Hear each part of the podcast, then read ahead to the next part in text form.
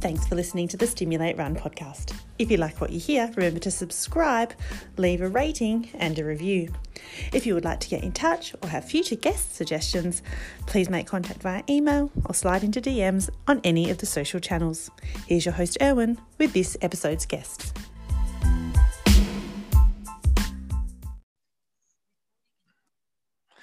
All right, everybody. Real treat again for you on the Stimulate Run podcast. So, on this episode, we have 11 time City to Surf winner, the man who held state records across multiple distances, World Cross attendee, World Champ attendee, 213 marathoner, which was actually an Olympic qualifier, highly accomplished educator, and to show he won WA Principal of the Year in 2014. Welcome to the Stimulate Run podcast, Ray Boyd. Welcome, Erwin. Uh, we finally caught up, mate. I know we've been bumping into each other and dodging, and I actually let you down. I missed one. I missed your call last year, so I do apologise for that. But you've obviously persevered, so it's great to be here with the crew. I think we're um we, we said we'll call it even because I think I said yeah let's go ahead and then I didn't get back to you and so we said right well let's just call it even and we're good to go. So yeah. uh, really excited about this because I think even recent exposure and you know, really getting out to the hills and, you know, feeling that history and hearing the stories. So um, I really want to bring that to the listener. Uh, and, you know, just some of your learnings would be great career wise and how you've tied that all together. But before we start unpacking, let's go right to the start. Let's, you know, who is Ray Boyd and where did your interest in running come along? Uh, well, that's a, actually an awesome question. Um, I started. I actually started in other sports. You know, I've I've did cricket. I did soccer. Played soccer for many years. Warmed the bench for many years is probably a better statement around soccer. um, and, but I always enjoyed the running aspect of it. Uh, I did I did little athletics in my final year of year seven, and um, I joke about that because the girl I used to date, Amanda Bishop, did athletics. So I thought if I go to little athletics, I can catch up with Amanda. And that's that's actually where my first connection um, came with athletics for little A's. Mm-hmm. Uh, uh, we used to compete. Where would you compete? Over behind Hampton Primary School, so we ran over there. And then I got into high school. I ran an inter-school event uh, as a year seven. Got got smashed. Ran from the front and ended up getting smashed. But I went to Morley Senior High School and happened to bump into a lady called Margaret Harris, who was the phys ed teacher over there. She transferred into Morley High at that, that time and got into I got into athletics, enjoyed doing it, um, and we made a connection. And really, the drive from Marg Harris, uh, or Marg Saunders, as everyone now knows her, uh, was probably the reason that I stay with athletics. But but building on from that too, I've had some, I've bumped into some great people. Gary Pryor, who was technically my first coach uh, at Morley Swans or Stirling Swans back then, Morley Swans. Um, he he was a really positive guy. He's still around today. Really big in actually state in West Australian basketball. Um, his son um, Pryor played with the Wildcats, so he's got uh, strong connections there. But and the, the people that I bumped into were always so positive, and it was a really good environment to be a part of. And I guess nowadays you'd call me ADHD and athletics provided an opportunity for me to channel that energy into something where it, it, depended on me. If I put something in, I got something back. If I didn't work, then I got nothing back from it. So it taught me that concept of what you put in is what you get back. Um, and then I just sort of ticked along. Look, I was nothing special. I just enjoyed running. Um, and again, that cliche, if you enjoy something and you do it often enough, you may have the fortunate of becoming good at it. And for me, I eventually became good at it.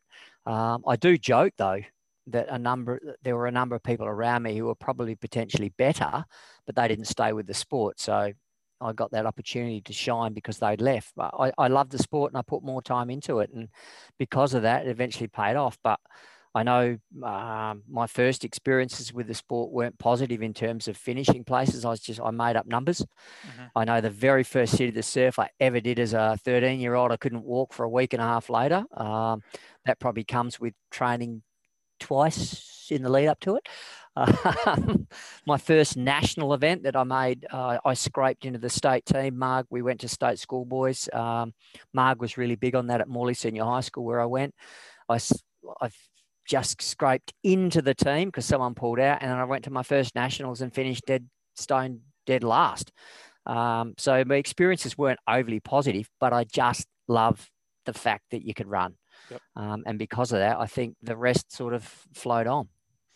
But then you went on and won it as an 18 year old, right? Yeah, because what tends to happen in my head is I go, you know what? I reckon I could win this one day, and then you work towards it. So yeah, I, I did. I, um, I think I, what was it? I mean, obviously, let's put this in perspective too.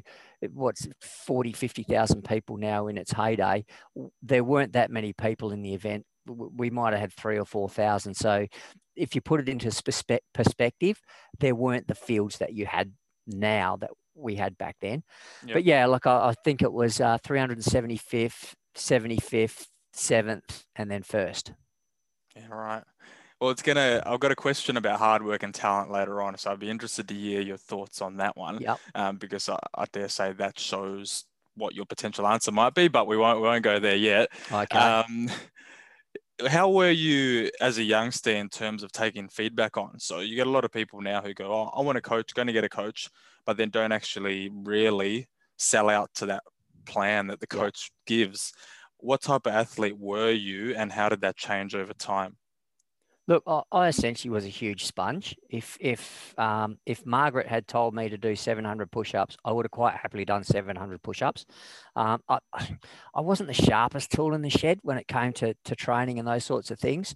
So I would go. I still remember I'd go down to Morley Senior High School first thing in the morning, seven o'clock. We'd go down early, and, and she was training the athletics team and I wanted to run 1500s. That's what I wanted to be a 1500 meter runner. I go, Marg, I'm going to run, I want to run, you know, three 1500s today and we'll do it in, you know, sub five minutes, whatever it was. And she goes, okay, how about, how about we just, you do a 400 and then you do a 300. Oh yeah. Okay. No worries. So off I go and I do that. So, I mean, I took on board. It wasn't until in my later years that I started to go radio because Marg was a jump back a step two. Marg was always very good at saying, here's what we're going to do, and this is why we're doing it. Um, and for me, it's like, oh, that makes sense. No worries. But as I got older, because my knowledge built up around what we were doing, um, I would say occasionally, can we try this? And she'd go, yeah, that, that sounds good. We can do that.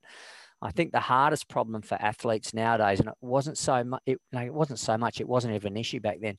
With social media, mm-hmm. uh, the connectivity we've got through Facebook, through the web, through Instagram, through Twitter, there is so much information out there that people are just flooded by it. Now, I didn't have access to that. I had access to Marg, and that was it. And the only other stuff we had was the Fun Runner magazine or Running Mag- Runner's World, um, or when I caught up with people in the eastern states. Outside that, Marg was the be all and end all. So I didn't have, I wasn't flooded with that amount of information. But you know, I was happy to take on board what she said. She was my coach, and I, I put my trust in her. And I think comparison as well. You know, you've you're quite good to see on social media because um, you know when you were really getting back into it now in say recently there was no hiding that you know you haven't waited two years and then you've now started posting things when you really got back into it. You said you were struggling and you've made people aware. So you know that goes back to the whole showing the bad days whereas social media seems to always be you know rainbows and butterflies. There are no rainbows as you would well know there are no such thing as rainbows and butterflies in distance running. Yep. you might see one when you're out there and um, you, you know what? Some of your best runs you ever have are when there's no start line and there's no medallion at the end of it and you finish it and you go jesus i wish that i wish today was a race day but yeah, look, I, what's the point? Well, no, people should know the it's hard work, mm. and you have your bad. I mean, I joke now I'm fit and fat.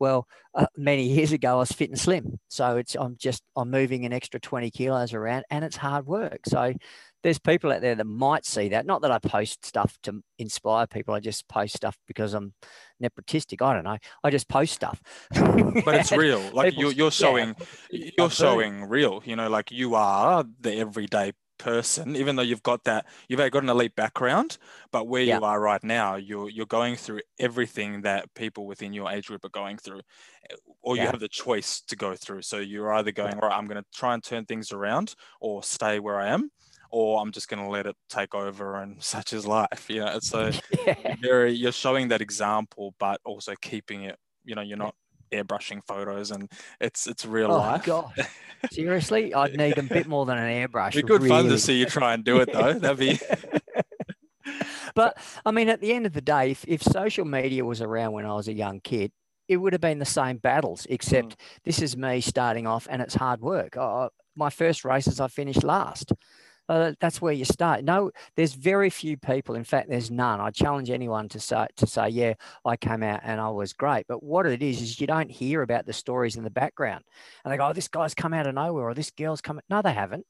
They've been training in the background for years, yeah. and now they've won an event, and the media's grabbed hold of them. That that's the truth of it. There's very I, what I, few yeah, what I love about overnight. what I love about you and what you kind of do as well is, you know, like I mentioned, Rattles off the top. You you could be somebody who goes, I'm not going to ever run again because I don't want to have that blemish, let's call it, to my record. Whereas you go, well, that's my record and it's amazing, but now I'm forging a new record, and Yeah. this is what I'm doing now because I want to make the rest of my life worthwhile, you know, and. Um, so that's definitely kudos to you for doing that because it sends such a great message, especially to men um, within that age group as well. Well, I mean, it's hard work. It's, I would much rather sit around a campfire drinking beer. The bonus of running is I can keep a stable weight while I do both Well, of those things. uh, career wise, if- yeah, to be honest, too, a, a lot of the time when I was training when I was younger, you didn't take the time to look around and smell the roses. Now Yeah. that I'm an older runner, and I, I do mean older and a lot slower, I actually take time to look at the look at where I'm running. I, how good's Kings Park? yeah, You look and you go, wow, what? a- And, and Helena Valley, this is magnificent. But you know, when you're punching out 320s, three, you don't, you're too busy breathing. yeah, yeah. Actually, let's. We were just saying uh, off air where I was talking about how we potentially could have supported people when you're in that situation of no, be a bad influence instead of supporting their endeavors. Um, Yeah. So we use the whole Friday night party analogy or Saturday night party where you know people would say, "Oh, don't go, you're being soft," and whereas in hindsight now, when you're a bit older, you would say, "No, good on you, mate. Like go home, get a good sleep, go to your long Yeah. run." Um, very similar type of thought, isn't it? Uh, we should have, yeah, but with hindsight comes maturity, I suppose. So Oh, and you know, I, I often get asked, you know, do you have any regrets? It's like I actually don't have regrets. I have a few disappointments, but I never have a regret because with every choice you make, there's a consequence. And if you didn't make certain choices, then there wouldn't be certain outcomes. For instance, if I didn't do what I did, I wouldn't be sitting here now. Yeah. Um, and, and that's not a regret that I made a certain choice. Yeah, there's there's a disappointment that comes with making a choice because it may have meant I've missed something else, but it's never a regret. A regret is like, oh, you know, what, why, why even bother? Mm, But those those parties, yeah, we had a simple rule.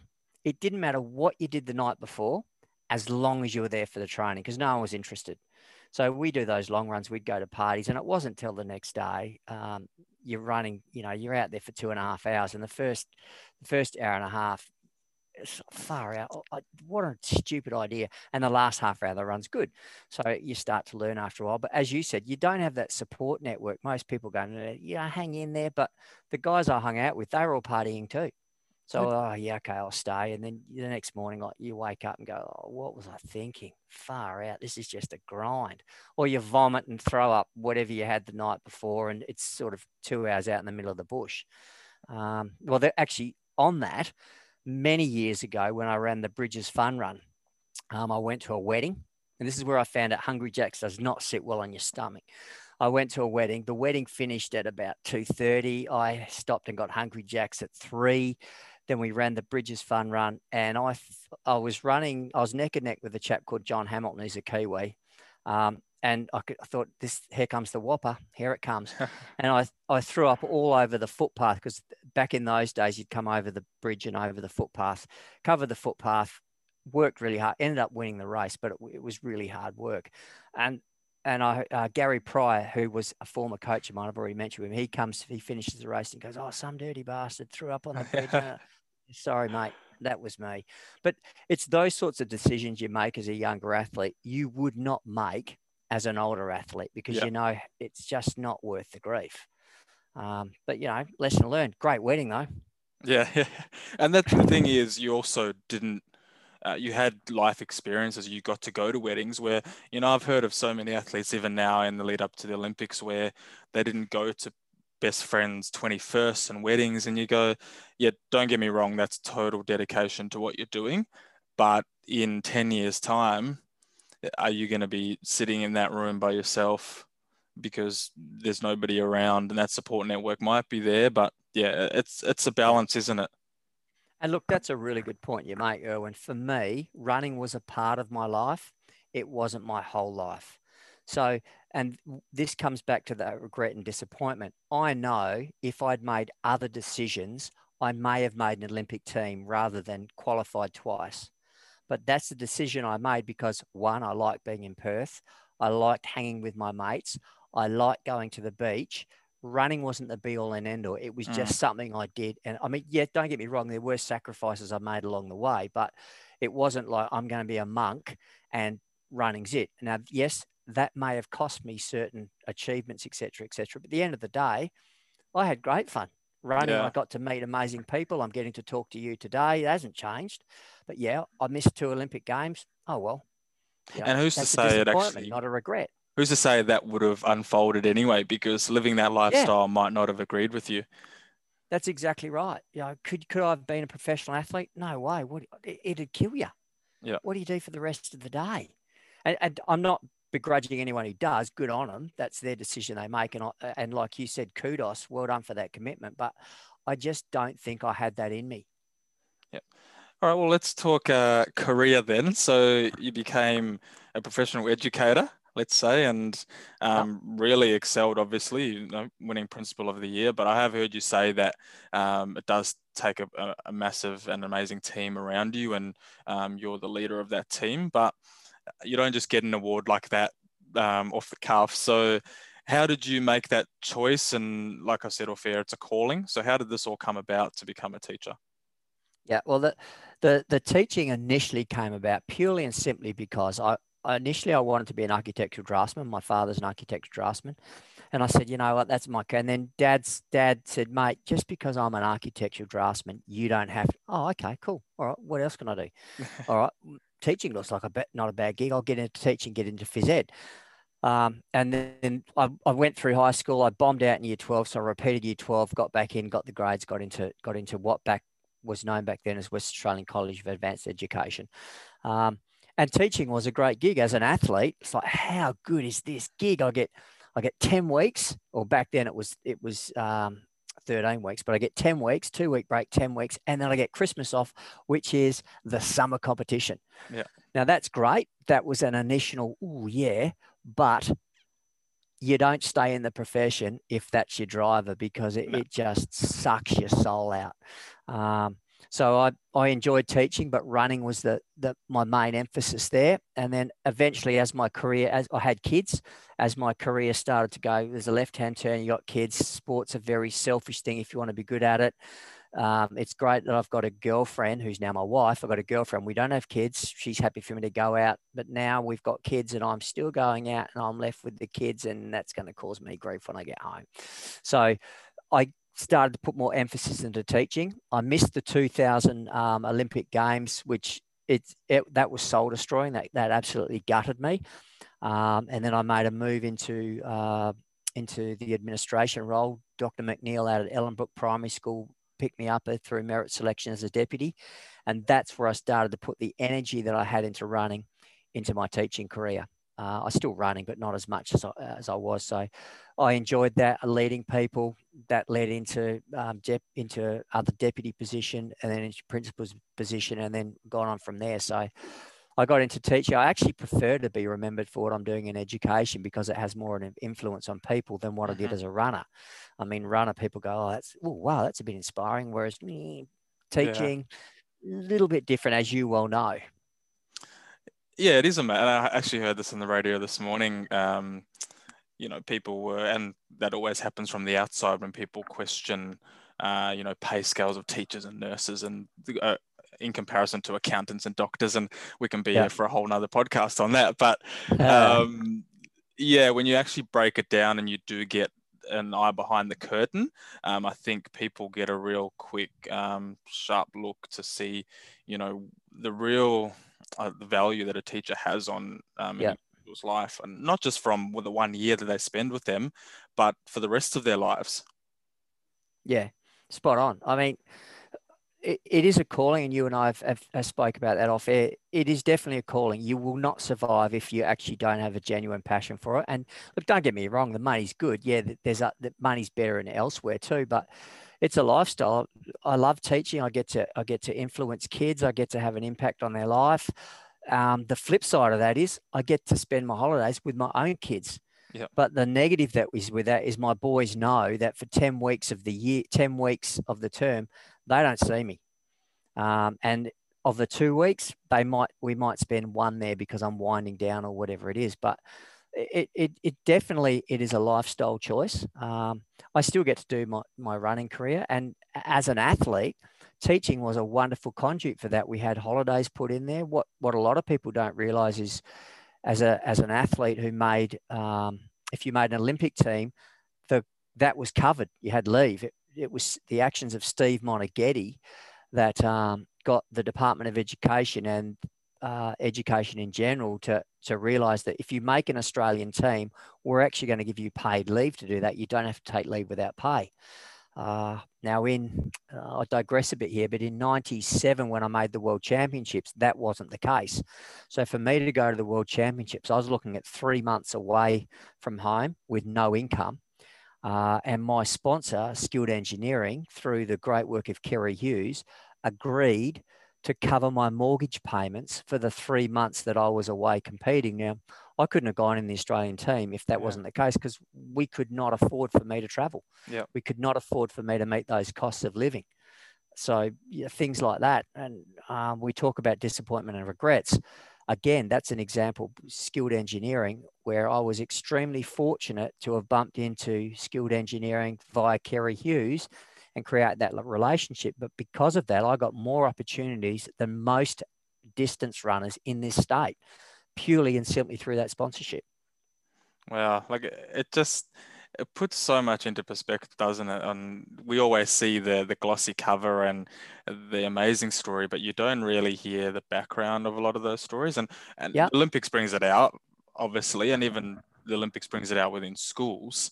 Um, but a lot of the times you just think, again, it is all just amazing and everything happens and it's wonderful, but uh, that's not the case. No, and the, the the Olympics, you're seeing the end result. You're not seeing the work that's done to get to that point. Now, I, I really felt for the athletes this year because they were meant to have the Olympics last year. Um, now, COVID aside, most athletes work in Olympiads every four years. So there's people that have dedicated their life to making 2020. There's people mm. that would have missed out because that was their last shot. Um, now, let put it into perspective. COVID's people are dying. So at the end of the day, sports like meh. Yeah. But there are people who've made sacrifices and they've missed that opportunity um, because the Olympics were moved one year out. So yeah, I'm I'm intrigued to, to, to, some of the um I think swimming and then mm-hmm. even the track events are going to be really interesting because yep. such a cyclical game where you know team you need to peak at the right moment and the importance yep. of taper and you know athletes in those fields uh they're thinking about the taper about three years out to get it right. So the fact that yep. they had to potentially do that last year and then go again um, yeah, keen to see how swimming so far doesn't seem to be overly impacted from the first couple of days, but um, I think the track will be. In, I think there'll be a couple of boilovers that um, yeah. even you can you just see people are hanging on because they've had to go again in this last yeah. 12 months.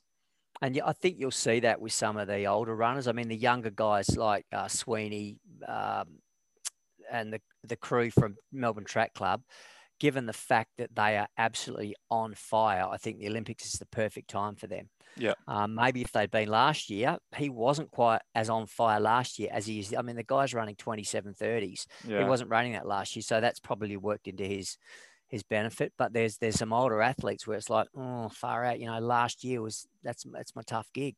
Yeah, and I think you even see it amongst, you know, marathoners at a let's say local level, but because people have been peaking for marathons, they get cancelled. They got to peak again, get cancelled, and Yeah. the recreational person's the same. You can't continually going keep going to the mountain.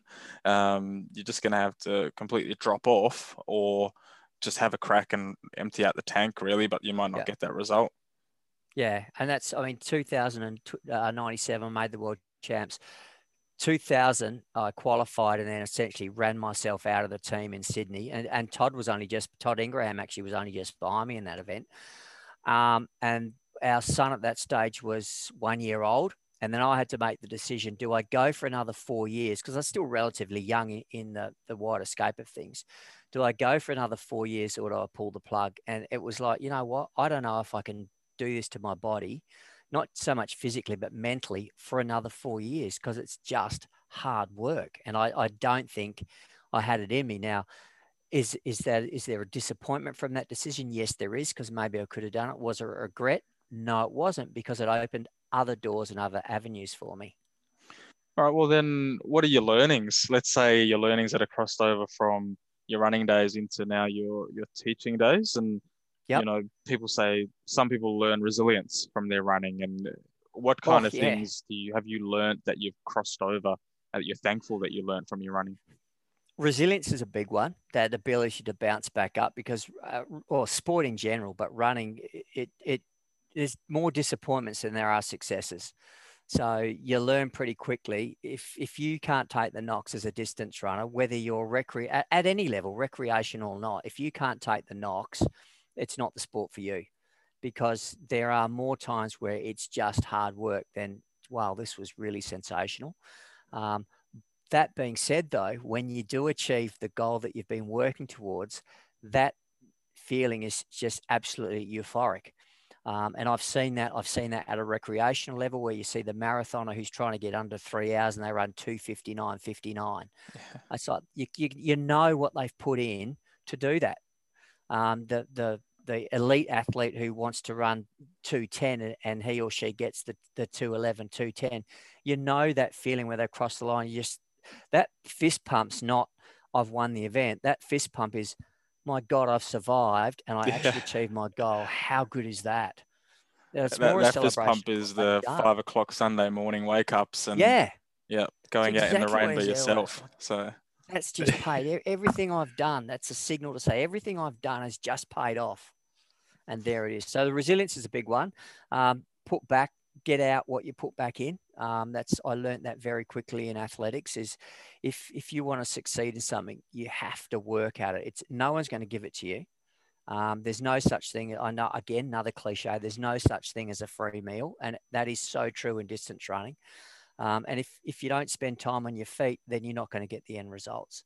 Uh, and I've also learned, and this is I take this with me into my role as a as a school leader, is you don't succeed by yourself. There's a massive amount of people surrounding you. Now, at a recreational level, that's your mates and your support crew. I, I, love following guys like um, Big Kev at the moment and the, the following that he's got because the people around him are just amazing people. Mm. You watch him in the ultras, that's if everyone else drops out, then they all get together to support that one person who's still going.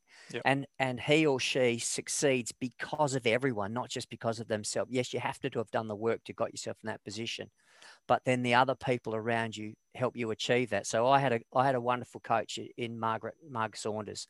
Um, I had a wonderful family support in, in terms of my father um, Barry.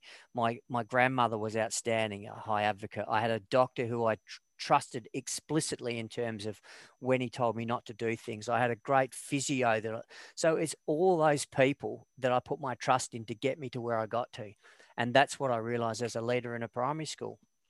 I'm as successful as the people around me. If I fail, then the people around me are failing. If I succeed, it's because the people around me have succeeded. So that that's a, that's probably the main takeaway from running into my career is that need for having a support group. And I think the importance of your circle and having that tight circle who actually knows what's going on with you and Yeah. they can almost pull you back into line. You know, if they can see that you're struggling, you actually just need a break, they'll kind of Yep. just be like, mate, have a day off. It's not going to hurt. Um, but then, like you said, they celebrate your successes just as much as you do um, because they know how much you put into it. And uh, look, and in a group context, particularly again around the running, if you succeed, that flows through the group, and you lift that whole group to another level. I mean, we had a we had an amazing group when I was in in my um, in my late teens. Uh, there's Greg Sullivan, who was a senior runner, John Hamilton, Alan Thurlow, uh, now doctor, but Mike Bonner, um, Ivan Shatford. I can the uh, Todd Ingraham came on later because he's obviously much younger than them, but we were running against the senior athletes. So if someone else was running at a higher level and the training picked up, we benefited from that because our training picked up.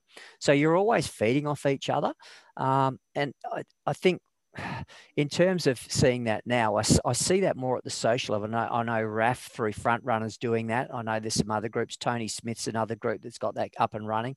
I see that more now, but in a more structured type of way. Whereas before it was it was more serendipitous, a group of people, um, a lot of cross club interaction, and everyone fed off each other. If mm. if I succeed, you succeed. If I get better, you're going to get better because we're training together.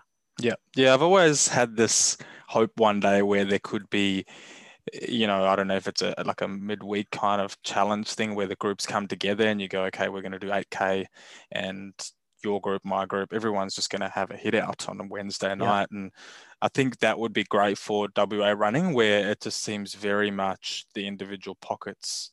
Yeah, yeah. you know, there are groups, but it'd be good if there was like a an inter club type of hit out once a week yeah. that could just yeah the best of the best you could see him smashing around Munga on a Wednesday night for half an hour and yeah and look that's always existed I think oh, and when um, even now with the structured groups, but we did again, we didn't have those structured groups. A Wednesday night run would start from Kings Park. Everyone knew back back in the day when I was was running. Everyone knew that Wednesday we left from behind Fraser's um, car park at five o'clock, and if you were there, you were there. And that was your guys from Melville, from Stirling Swans, from Uni. They all came and we ran that. And we did we did a loop of the Kings Park, weaving through. We dropped down onto the river. And then once you hit the river, the hammer went down. Yeah. And it was a race. And then we came back up Anzac Bluff, which you can't do now because that, that pathway's gone. That was Wednesday. And then the other time we all got together, regardless of club, was on a Sunday up at um, not Mount Helena initially. It was up at uh, Jacob um, Jacoby Park. Uh-huh. So we'd meet there at seven o'clock in the morning, and then all the clubs would go off and we'd run it. And then out of that, it moved towards Helena Valley, and then ultimately out of Helena Valley came Club Helena. Um, and there has been some history, which is great to see some history built around that. Um, with the younger guys, Paul Mackay, Cameron Johnson, Raf, and all that crew really pumping that up. Troy Kelly, um, pumping that up and building it up. All right, well, uh, let's sh- share some stories then, mate, of uh, Helena Valley. Um, kind of been lucky enough to be able to hear a few of them over the last few months, but um, do you want to I don't know pick out a couple of yours and or even you know just what a long run was like you know you mentioned everyone turning up there on a Sunday but yeah. um obviously it would have got a bit competitive as well which was dare say oh, really yeah. good but yeah. yeah. It's um it was competitive but it wasn't there were if if you saw someone was struggling you you tended to guide them and nurture them a bit. Um, if you were having a, a, good day and you really didn't want to run with them, you'd put the hammer down. So you're always watching for someone's weaknesses. But there was always a point on the return journey where someone laid their cards on the table and the group would start to string out and that's where your pride would sort of pop in if we if we were doing helena valley where we'd go um, we'd start up at the primary school now i know they start up at the shopping centre but we start down at the primary school mm-hmm we'd run down the bitumen and then it would start gravel. We'd cross over the, the river or the yep. creek. Then we'd come up and then jump over a fence, which then got us into the park proper. Mm-hmm. We tick along that. Now that that was an easy run. We'd loop. We'd usually go out and back. Now we we loop over and come back on the other side of the pipeline. Yep. But what we called Hamburger Hill was that big drop going out it, it, drops down there's a bit of a flat. Hamburger hill was the one where the hammer went down. So someone would start to string out because that's a bastard of a hill. Um, someone would string out and then it was right rightio we'll see at the end last man standing sort of situation. But um, there was a chap called troy kelly that's mm-hmm. kelly's climb. Yep. a chap called troy kelly who was a absolute phenomenal mountain runner um, him and um, phil griffith. And Troy had this section, and what he'd often do was he'd have a pile of bikes, and he'd he'd park the bikes at the top, he'd run up the hill, up, and then he'd ride the bike down, and then run up the hill and ride the bike down, and run up the hill and ride the bike down, so that he didn't have to do the easy downhill. He was, and that became a bit of a staple for us guys. So it was, um, and this actually comes a little bit off Falls Creek. There was a run in Falls Creek where everyone was nice and steady until they got to the climb. You had to jump over the aqueduct. Once you were over the aqueduct, it was gloves off. Yep. Kelly's climb's a bit like that. You run out steady, everyone's comfortable. You go through over the creek. Once you're over the creek, it's gloves off, and we'll meet you at the top. Yep. Um, and it's just a shit of a climb. Oh. Have you done it? Yeah, yeah, I've done it a Yeah. few times actually. over it's it's years, such so, a yeah. staged hill. I mean, there's a Yep. there's a, a really sharp pinch, uh, and most people make the mistake of hammering that, and game over. And then Yeah. it dips, and then she goes up again, and it just climbs and it climbs and it climbs. Uh, It's it's just a tough climb. It goes for 12 odd minutes. I think I had a a, a four-year hiatus until uh, about Oh. March, Feb, March this year. I got back into it. So yeah, It's just hard work. But what a lot, a lot of people don't realise is that's actually small to some of the hills that we used to do out at Jacoby Park. I mean, that's that's a on a really really good day. That's a 12 and a half minute climb. Yeah. Um, there was a climb on a really, really good good day out at Jacoby Park that was 18 minutes on a good day. Um, so, and you know, Kelly's climb, there's a bit of a ladder there, people trying to run 14 minutes. But if you, you're getting up there in 15 odd minutes, you're doing a good climb. yeah. So what your work. in terms of your best? So like I had a look on Strava, and I think the men's time at the moment is twelve twenty-four, and the ladies is fifteen twenty-three. So Yeah. uh, you know, I think I'm around pre-Strava I- days. So Yeah, I think I, I, I've, I remember um, D. I spoke to D about this. I think I've got a twelve twenty in there. Yeah. Um, but yeah, and that's on a good day. We again we didn't have Strava, so we you start the watch and stop the watch. But yeah. Yeah. But that 12, 12 24, that's that's flying because yeah, it's hard work. and I've heard like you know, and that would have some of the best of the best would have given it a crack as well. So Yeah. you know, to be doing that week in week out, the training, and I suppose ch- question our notice, but in terms of training out there, do you think it really helped your career as well? You know, Oh, getting yeah. off the road and on trail and doing Yeah. hills like that. Uh, not so much that getting off the road. I, I don't know if there's much of a difference um, physically between running on a trail and running on a road, other than you feel like you're running on a trail. But certainly getting out there on a traffic-free run, it's the climbing that make that builds that strength and that Yep. endurance. Um, in all honesty, I prefer Jacoby Park to, to Mount Helena because once you've got to the top of Kelly's climb, it's that long, steady drop down along the Heritage Trail Yeah. uh, through Monday. and It's all downhill. Yeah. Whereas Jacoby was constantly undulating, so you're constantly changing your pace.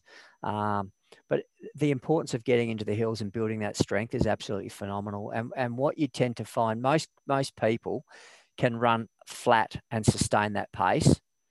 Chuck a few undulations in there, and it's a completely different setting. So if you learn to maintain your pace on a hill climb, you're already six seconds ahead of most people. Um, and something I still do to this day, which was ingrained into me by my coach and by the guys I used to run with.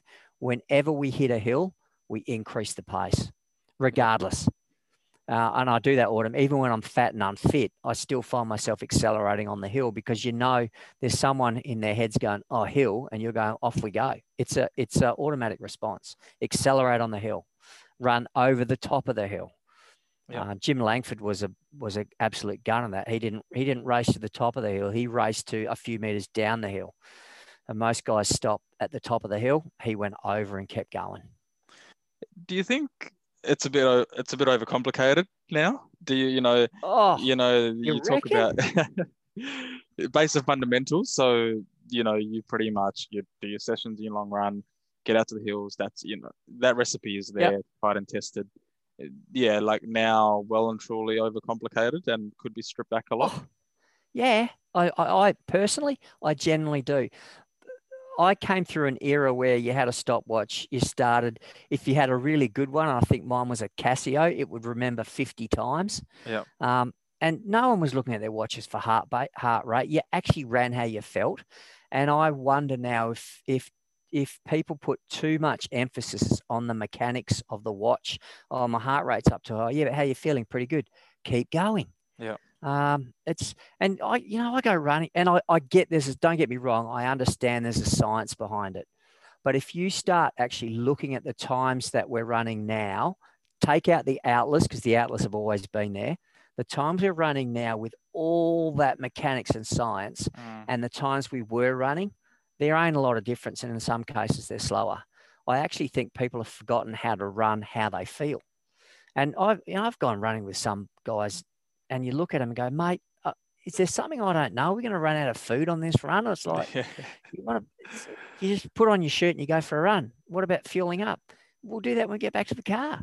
Yeah, I get kind of intrigued when I turn up to a 10k and I see people popping four gels, and 10K? yeah, it's Yeah. yeah, but that and I think it's purely just um, out of what is out there.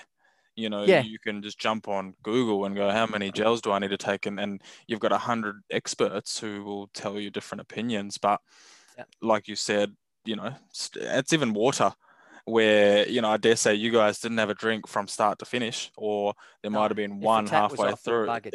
yeah. If the taps So- are off, we're buggered. Yep. Yeah, like I heard Deke on an interview um, once saying, you know, he was doing training in summer, doing a three and a half hour long run, and have a drink at the start and the end. Um, Yeah. But then he knew in, on marathon race day that the water along the way was just there to pretty much kind of keep him um, cool. Yeah. And Yeah. yeah, And look, again, I get the science. I understand all the science, a- and you put your electrolytes back and, and yada, yada, yada. I get all that. But if I taught myself to survive on a two and a half hour, three hour, three hour run with one drink, how much better am I going to run in a race where I can actually get that fluid on? It's about teaching your body. So my body, an hour and a half, is not looking for a gel. It's Yep. looking for itself. And there's a point, yeah, with, but again, have a look at the guys that run. They don't, it's not too often you see them popping a gel. They, they might have, they might have uh, um, electrolyte drink in terms of Gatorade or someone has fizzy Coke, but they're not popping gels along the way. Mm. And and even a I coke, think- you know, like that's Yeah. the interesting one where Yep. you talk to any runner really from even you go back 10 to 20 years ago and like I do it now. If I have a coke in the last 5k's people look at me and go oh, what are you doing? And I'm like what do you mean? This is going to be the quickest and fastest way to get something in me than you know paying 10 bucks for whatever is on the shelf at Yeah. you know? Um so it's interesting because keeping it very simple um, can still get you the result you need. Yeah, and uh, uh, I think you're spot on with your initial initial statement. We complicate it. People complicate it, but I, I social media, the web have a lot to answer for in that space because there's so much information out there, and then people start to doubt what they've done. Um, even I think people go, oh, "What did you What do you eat before you?" Well, my race food was a ham and pineapple pizza, a coke, and a garlic bread. that was my pre-race meal. Why? Because I didn't vomit it up when I ran in the race. I didn't feel bad. Oh, okay. Is it that simple? Yeah, it is. Yeah. It's that simple. I don't feel sick the next day, so that's what I'm eating. What do you have for breakfast? Two pieces of toast, Vegemite, a coffee, and two sugars, and an apple juice. Yeah. Oh, and by the way, I throw one of the pieces of toast in the bin. Why? Because that's what I did. I race while it doesn't come back. That's now a superstition. It's like seriously. And am I correct in saying, in terms of when you last have a drink on race day, like a, um, and I might be completely off here, but you had a time where you'd stop having a drink on race morning because you knew then you wouldn't have to go to the toilet after that. Is Yeah. that yep? Yep. Yeah. So it's, I mean, the science will tell you it's about if I want fluids in my system, it's going to take about 10 minutes for that fluid I take to get into my system. Mhm. Um, but then with nerves and everything, if you're drinking, you're going to go to the toilet. So I just stop drinking. I'm, I'm hydrated. My skin's, I don't need any more fluid. Um, Yeah. Again, it's a 10K race. The marathon's different. I'm going to have fluids along the way, but it's a 10K race. I can run, I can run for half an hour without a drink. Pretty sure I can do that. Yeah. I mean, I go all day in here without a drink. So And yeah, I've actually can like. I'm glad that it was actually you because I wasn't sure if it was you or if it was Deke who I was uh, giving that um, knowledge base to, but I'm glad that it is actually you because I've I've gone with that same mentality that you know on race day at least I don't actually need anything because unless I've hydrated correctly over you know the day before prior, then I'll be Yep. fine. So yeah, I'm glad I actually got to the the person who definitely said. And look, I might rinse my mouth out and things like that, but you know, there's there's certain rituals we do, and that rinsing my mouth was one of them. Even though I- I'm fluid, I don't need it. Bending down ten seconds before the race gun went and doing up your shoelaces, even though they're already done up. Superstition. That's just what we did, or what I did. Um, but you know, you you build those things in it. But again, most of the stuff I did as from racing was stuff I'd already done at training. I'd Yep. experimented at training. The racing wasn't a place where I was going to uh, is going to get complicate things. And, and the guys, the guys that I hung with, all did the same stuff, exactly the same stuff. And that's you know Steve Moneghetti, um, Sean Quilty, Rod de Highden, all those boys, Lee Troop.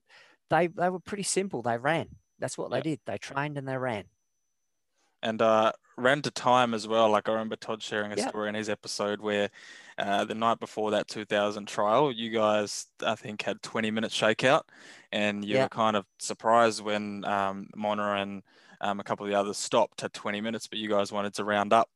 So I think that was one of your learnings then to go time is time, and after that, Yeah. that's it.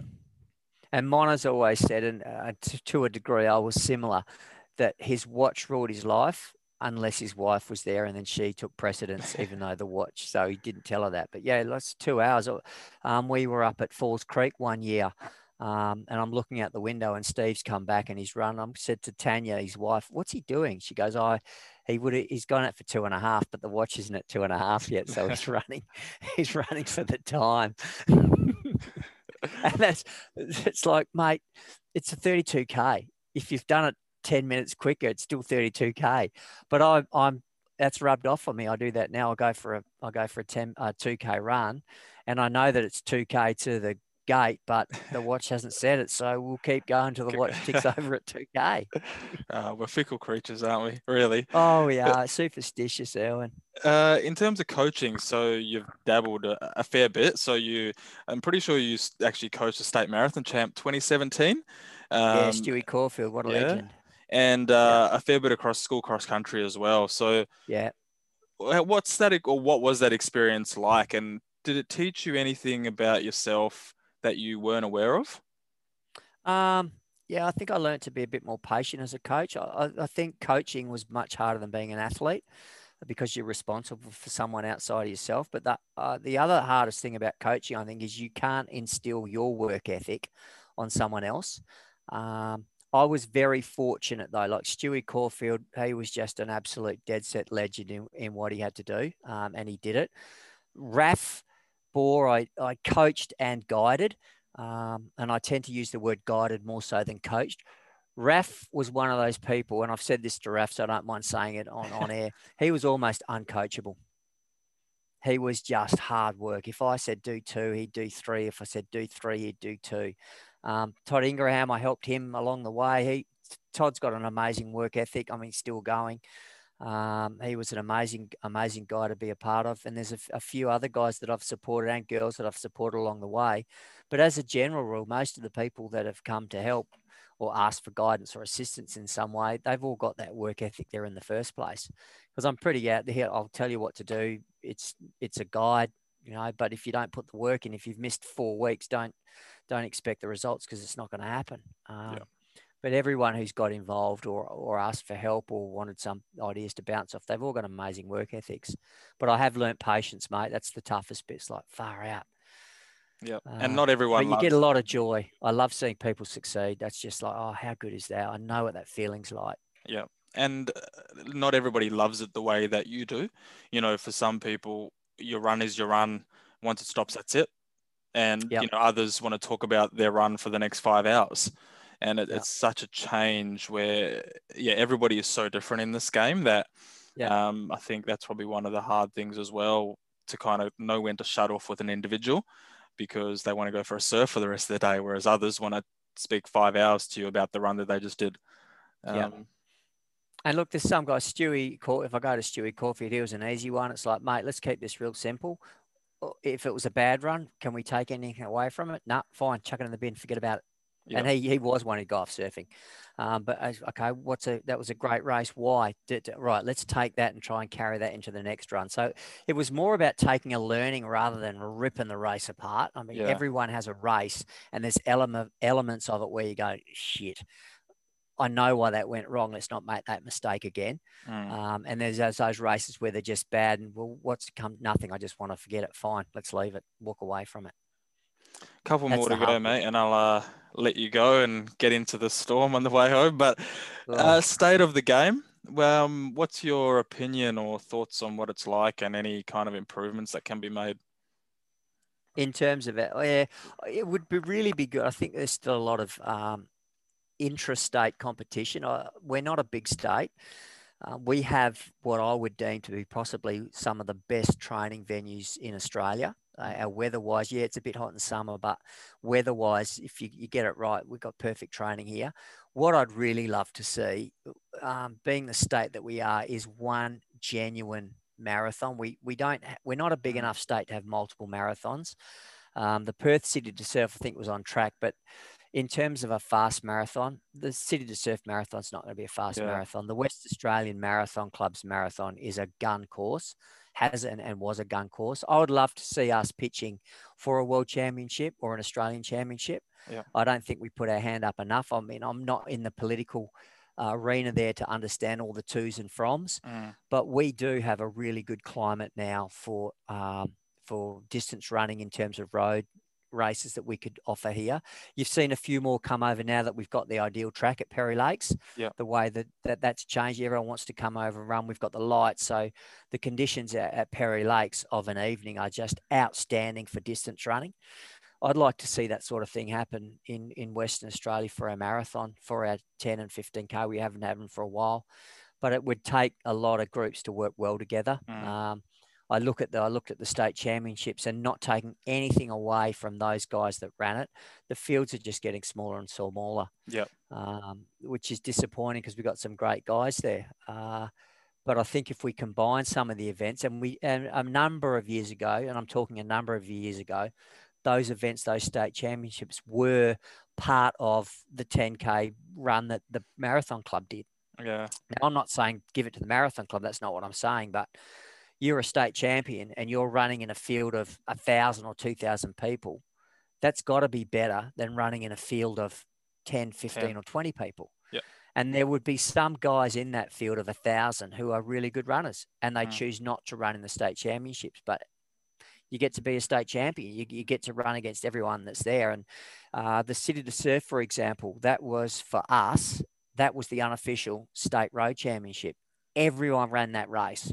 So if you won that event, you were the state champion in everyone's mind. Um, and and I just don't think we've. I just I think we've lost a bit of that. I don't know. Yeah. And you know when um, it was as well. You know when I know that there's a lot of uncertainty now with what's going on, but you still knew when that date was always going to be. It was always the last yep. August, last Sunday in August, and that's the way that it rolled. And and I think it would draw people from interstate and even overseas because they knew they can they could say, well, the best of WA are going to be there. They're going to put up a decent check, so I'm coming over too. Um, whereas yep. I think because it's so fluid now, it, it's very much just a West Australian event, yeah. regardless of whenever it's it, it happens. Um, and like you said, you know, in terms of course, weather-wise, we're almost guaranteed an amazing day. If you you know you're putting on something around August, October-ish, around there you're pretty much guaranteed perfect conditions. And yeah, so, yeah, I agree with you that that pitch. And if you don't ask, you don't get. Right? It's that's uh, exactly uh, right. So and, yeah. and, and, take for example, uh, stepping out of distance running, the Avon Descent. The Avon Descent happens in August now. It used to be the end of July. It's August because this is the weather we've got. Mm. Which is great. They need the water in the. We can do a similar thing with distance running. We give or take the freak days, you pretty much know what the weather's going to be like. We could nail down and go, this is the event, and it would be an absolute humdinger. Um, the Burnie, the Burnie 10K was a beautiful race in, in Tasmania, in Burnie. Everyone would go to because it was the race to go to. I looked down at our foreshore down there, Esplanade foreshore, up and back. Yeah. What sort of race could we run? We got some amazing roads along that foreshore. I know, you know, someone had complained because they couldn't get to their post box that morning. I've always thought Riverside got- Drive would be an unreal road circuit. oh, You know, a Friday night after work, people could go down and, you know, six, seven o'clock on a summer's night, it would start to cool down and Yep. have recreational 10Ks all the way to an elite field that would start Yep. at 8.30. And it doesn't, it involves everybody.